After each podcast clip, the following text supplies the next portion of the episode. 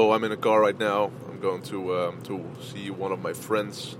I haven't seen for a long uh, for a long time. She's uh, she's amazing. I know for her for almost 20 years right now, and um, it's uh, I look forward to seeing her. She um, she has a son now. I think he's now maybe two. Yeah, I think he's two. My daughter's two and a half. He's like six months younger, and uh, she lives maybe 90 minutes apart from um, from uh, from my house, maybe an hour, and um, and it's funny, you know. It's it's I, am today was a busy day. Uh, I had to uh, finish a lot of stuff, and I um, I have a little bit of a backlog, so I have my, my, my time now is too short. I need more time.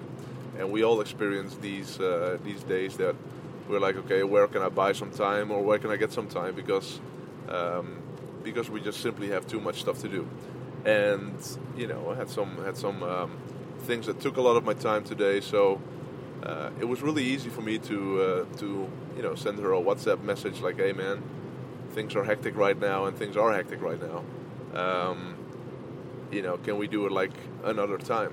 And um, and um, I will never do that. I will never do that. And why would I never do that? Simply because I will experience this so much more. I mean, this is when you're in business and you're living a life, you know, an interesting, interesting life. You oftentimes have um, have uh, have a lot of stuff going on, and um, and uh, it's awesome. You know, it's a lot of fun but um, and I don't know if you if you listen to uh, to this podcast I'm talking about right now, but I created a podcast about epic shit, and um, for me, doing doing this is epic stuff. You know, um, I love her. I love um, uh, meeting her. Uh, you know, having fun, uh, see your son, all that stuff, and in the podcast I was talking about about epic shit is that if you really want to, oh, I'm sorry, I, the, the topic was I think epic life, how to have an epic life. And what I say in that podcast is that you have to put epic shit first and then everything else second if you want to have an epic life. If you want to have a busy life or a life that's only about business and all that stuff, well, then you have to put business first.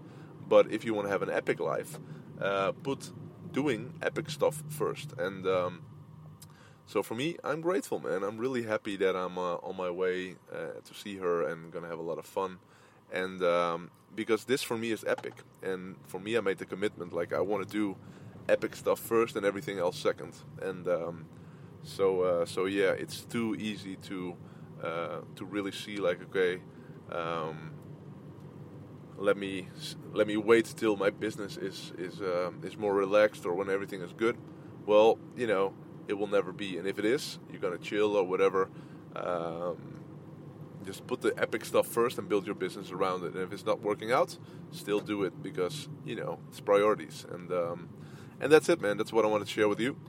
Um, I'm uh, almost at the uh, at the um, place I have to be, and uh, I would like to wish you a very very happy day today.